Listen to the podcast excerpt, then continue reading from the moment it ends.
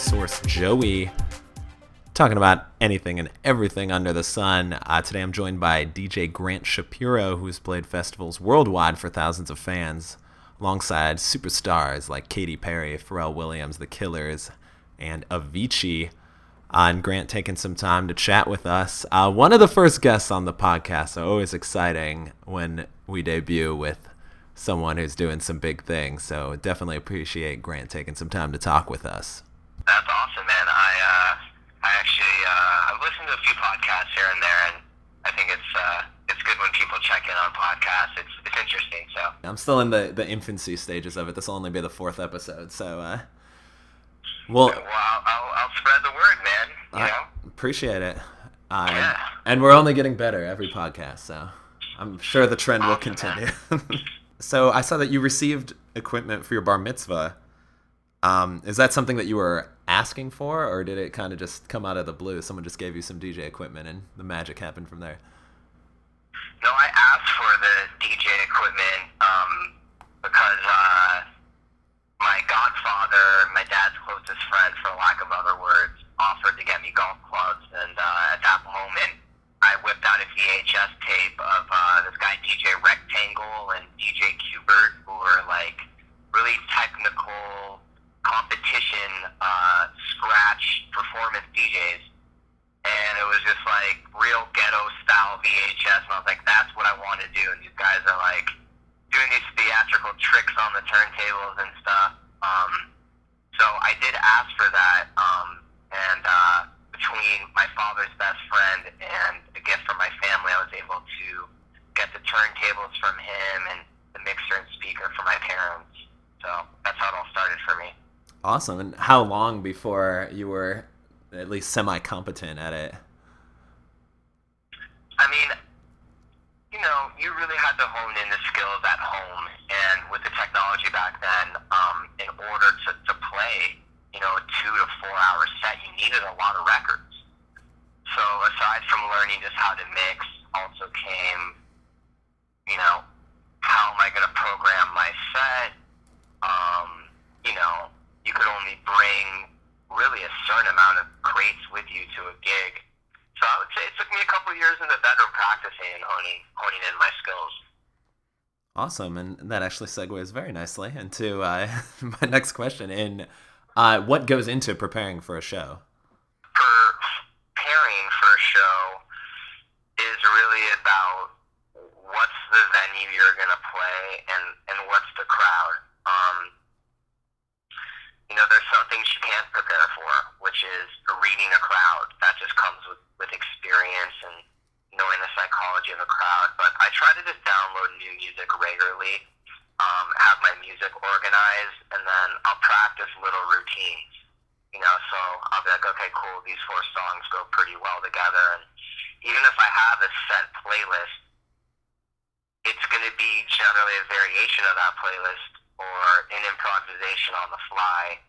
Um, I also find this useful too when I'm doing a consistent gig and I have a following and people that come see me play, and you know, people might not want to hear the same set all the time. Mm-hmm.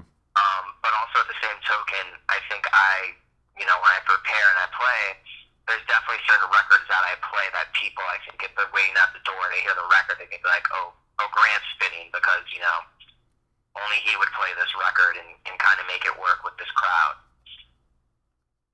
Yeah, good. That's kind of the angle I go for. Good deal. Um, uh, we're preparing. Yeah. Awesome, man. Sounds great. Um, and so, how uh, do you determine? Like, you do, you know, a lot of mashups. How do you determine that a song uh, would work well in a mashup? Do you just kind of hear it and you're like, okay, that's like you know a certain BPM or whatever, or is it just kind of, you know, you have maybe a couple different songs going at once and you're like, wait a minute, these sound great together. Yeah, I mean, sometimes it, it can be an improvisation that I'll get, I can test on the fly if I have like, you know, uh, a club pop house record and I have an, you know, an old school 80s acapella like, you know, Heaven is a Place on Earth and I just throw it on the fly and I'm like, okay, you know what, this isn't the same key of that song. Um, let's see if this works. And, uh, that's one approach. Um, and then another approach is, you know, you practice stuff at home. You know, um, you have fun. You're just DJing. I still DJ for fun at home. You know, Mhm. um, I still like to get on the turntables and just mess around and come up with ideas. So when I mix different genres, it's it's uh, really about you know is, are the tempos similar? If I'm going to mix an acapella into another song, is the key the same? So there's a little technicality, and then sometimes it's just on feeling. You know, um, I like like looseness in, in a set sometimes. Um, when I kind of quote unquote go the mashup formula, which is just another term for just mixing different genres together in today's age. Awesome. Yeah, man. As I, I, I play some music too, but um, it's always cool to hear you know other techniques like that. So that's awesome. Yeah, I mean, you know, there's there's just different approaches to DJing, and uh, you know, I think um, everyone has their own sort of formula about how they go about doing it, and you know how they're gonna play the songs, how they decide to mix the songs, and, and that's what makes it fun. And even though I come from more of a technical background of DJing, um, I still draw inspiration off of just you know, let me try to just drop this perfectly on the one and just have good selections and good songs. So I kind of bounce between my like ADD style, uh, open format mixing to more traditional style mixing, um, more like old school kind of New York style. So those are the ways I like to perform. Um, but uh, yeah, man, DJing is just it's so interesting seeing how it's evolved over the years and how the technology's changed. Um, you know, you you make music, so I'm sure you can identify with that. Yeah, it's it's insane just to see. I mean, even like ten years ago, how things have changed from then. So only getting better for sure. You were uh, discovered, so to speak, you know, quote unquote, by uh, DJ AM. Um, can you talk a little bit about your relationship with him? Absolutely, yeah. I mean, first and foremost, that that's a friend of mine that I just have so much respect for as, as a human being and a DJ that was able to really take DJing at that time in the you know mid millennium when the DJ was just kind of you know relatively unknown and and not really getting compensated for their skills the salaries that people are making now. Um, yeah, you know, I went I went to a couple gigs with with Adam, and uh, you know, I carried his records, and you know, even in like the vinyl days when I, you know, played at some bars, you know, and got my foot in the door. You know, he lent me some records, and throughout time was just a supporter, and, and not just of me, but like everyone else within that circle and umbrella of nightclub DJs that were coming up at the time. Um, yeah, man, he was just uh, an inspiration, uh, amazing friend, and uh, just a selfless human being all around. Um, and he also was the first person I saw in a nightclub. You know, we met through my brother, and they were they were friends. And uh, I even remember he came to my house. It was the craziest thing. Like I'm still like a kid in a candy store when it comes to like thinking about this because you know that guy was just really the greatest ever to do it, and I, and I don't think anyone will will meet his his skill set and and style and, and just man everything he did was mind blowing to me. Um, flawless flawless scratches. Um, there there are other people doing mashup stuff and cross genre, but um, he was just really funky with it, and you know taking B side '80s records that were kind of relatively unknown um, and playing them, allowing other DJs to play those records.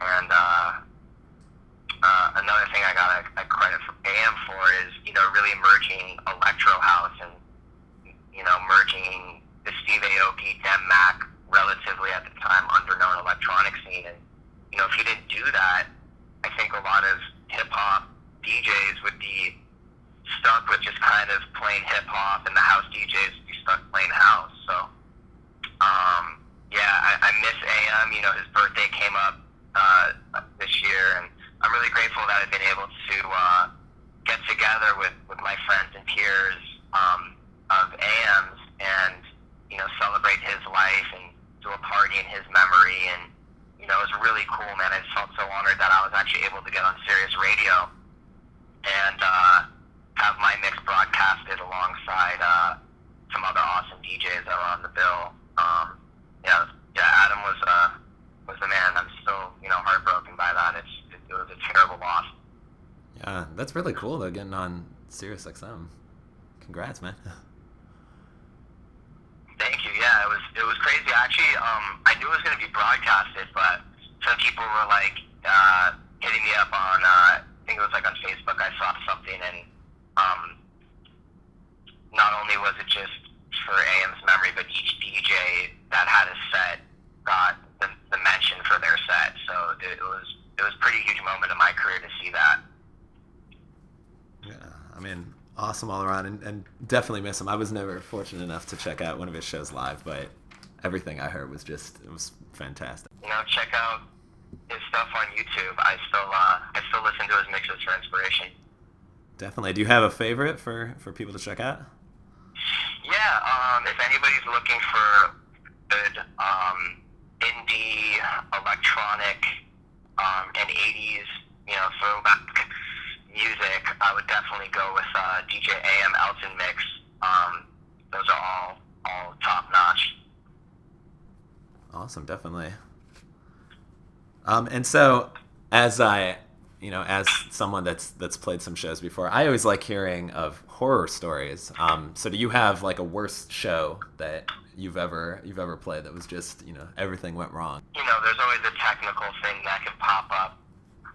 Um, let me try and think to a specific uh, event where something uh, something went wrong. Man, I hate saying this because it just doesn't sound professional, and I think I'm pretty on top of things when it comes to this. But you know, a few years ago, I got booked. I think I was doing like a, a gig in like Fresno at the time, and you know, um, I was rocking my set. Everyone was having a good time, and you know, my computer crashed during the set, and uh, you know, fortunately there was a CDJ, but there were you know like 10 seconds of of dead air. Um, that was definitely a nail biter. Um, I mean, playing on you know mixers that have broken faders. Um, you know, playing in you know a booth that doesn't have a monitor. These are all situations where you adapt. You know, there's there's countless times. I mean, it can happen on any given night. You know, you're in the zone doing your thing, and there's just somebody that's so so drunk that will just bother you to play a song. And you look in the crowd, and you're like, wait a minute, everyone else is like dancing, having a good time, and you know, what's up with this person? So yeah, there's one time I had to get like security to get like somebody escorted from the booths because like it was crazy. Um, you know, there's been altercations with staff. You know, it's it's intense in the nightclub, man, and uh, you know, you deal with different personalities. You know, some of these people are on drugs, some of the people on alcohol, but for the most part, um, those extremities, those extreme cases are pretty rare. But I think uh, those little stories I just dropped are, are, are little, little glimpses of the world, and, and any DJs that are listening, you know, can, can totally identify with that. Yeah, I mean, I think a lot of people sort of glamorize it, and they think, oh, you know, it's awesome. You're you're up there, and like nothing can ever go wrong. So it's always always good to be able to adapt for sure. I know you've got um, you've got some things coming up. So so what's next for for you? Definitely a lot of original music um, that people can expect to hear. I've been in the studio knocking a lot of things out. I had leaked um, some of my delicious remixes that I did, which uh, I got green lighted from uh, Delicious Vinyl to use some of their stems. So that was a good testing field in my studio process. Um, but uh, yeah, man, I'm putting out a lot of stuff, and uh, it's going to hit a lot of the big blogs definitely by the end of this year. Um, experimenting with a lot of different gear and really, you know, finding my sound. Been making music for a couple years and just really diving into it over the past year. Um, I have a big party coming up at Blue Bellows, and you know, we got uh, we just confirmed DJ Quik for that. Oh, So awesome. I'm be really excited to hear him perform. Um, got some uh, festivals that have showed interest in, in booking me. Um, I'm going to do the Sweet Life Festival coming up again next year. that was the first festival that I was able to prepare, premiere um, some of my first remixes that I had done. Um, but you know, this time I'm really gonna go uh, viral with them and push them towards labels. So I look forward to getting my music to you know DJs and into the interwebs and you know having music that people can listen to and also having music that people can play in their set. Awesome, man. We look forward to hearing it. I'm I'm I'm excited, man. You know, making music is something I'm going to do regardless. You know, and uh, I'm so blessed that I'm able to just enjoy that process and you know be able to share music. You know, it's, it's a beautiful thing. I have a sense of this like contribution. You know, and DJing for so long, it's only natural to make that progression. So a lot of stuff's going to come out, and uh, you know, I I. Uh, I look forward to uh, collaborating with some people. I don't want to disclose any names just yet, but there's uh, some people that I'm, other people that I'm collaborating with, so I'm really excited about that. All right, well, we'll keep it confidential for now, but definitely looking forward to it. know, it's good stuff. All right, and Grant, we end every podcast with this, with a top three. Um, so for you, I'll keep it fairly simple. If you if you can choose these, uh, what are your top three records you've ever used in a set?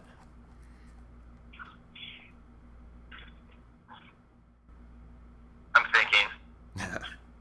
I'm sure there's. Question. I'm gonna need like half a minute on that. Yeah, I'm sure You know there's plenty. Forget all that. Let me just throw it off the top. Um, man, let me go with like an '80s record for sure.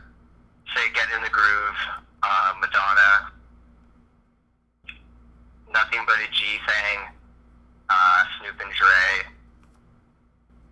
And just because no other DJ played it, and uh, I always get a good response from it, uh, Adina Howard, "Freak Like Me." That's, that's the ultimate '90s R&B jam. That's, that's the secret secret weapon to the right room right there. Those are my top three. That is fantastic. Man, I haven't heard "Freak Like Me" in years. Probably, might have to check that out right after this. Adina Howard, dude, check the video out. I don't even know if I've seen the video. That sounds great. All right, so that's our recommendation. Everyone listening, check out Adina Howard, "Freak Like Me." All right, well, Grant, that's all I've got on my end. If you have any final plugs or words of wisdom, feel free to shout them out. Um, I don't know. In, live life and enjoy life, and uh, whatever you do with music, don't take it seriously. Like, have fun, do what you want to do, and and don't be afraid to play records that you like. You know what I mean? Um, it's a job at the end of the day, but as DJs, like, I think it's important to take risks, and um, as long as as we don't conform too much, the art form will, will continue to grow in the right way, especially for club DJs um, that um, can do that. You know, I think if you can bring someone into your vibe and balance it out with what they want to hear, you know, try to sprinkle in at least twenty percent of uh, education into you know your eighty percent entertainment set. So. I want to thank you, uh, Joey, for you know taking the time and, and interviewing me, and uh, uh, stay in tune with me. Um, you can follow me on Twitter if you want to hear about you know my random thoughts. I, I usually talk about like uh, old school hip hop records and stuff. Um, that's Grant underscore Shapiro, and uh, the new website's coming uh, where you can find my SoundCloud information. You can definitely find the remixes there stay in tune with my blog, etc. And that's just uh, djgrantshapiro.com. Awesome. Looking forward to checking it all out. Grant Shapiro, thank you so much for taking the time to chat Dude, with us. my pleasure, man. Thanks for having me, Joey. Absolutely. All right, take care, man. Adios. And don't worry, didn't forget the joke. Uh, this one's a little cruel, but hey, that's how we do it. So an old lady was at the bank, um, and she asked me if I could help her check her balance. So I tipped her over. Get after it today, people.